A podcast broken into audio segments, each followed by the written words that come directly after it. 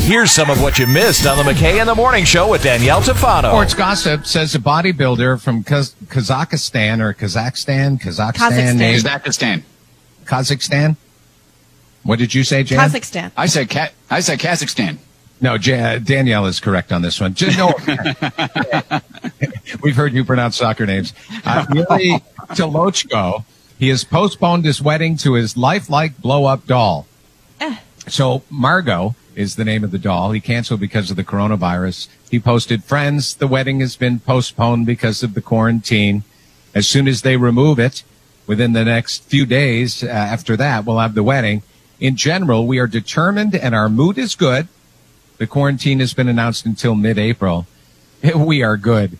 It's a blow-up doll. Hey, whoa, whoa, whoa, whoa! You cool your jets. Don't besmirch her and her name. Okay, she's a wonderful gal.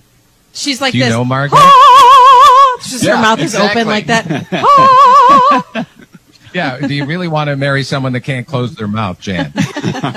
well, that's just any woman. No. Oh, wait, why did I say that? Thank you. What? Wow. This coronavirus getting stuck at home is making me go crazy.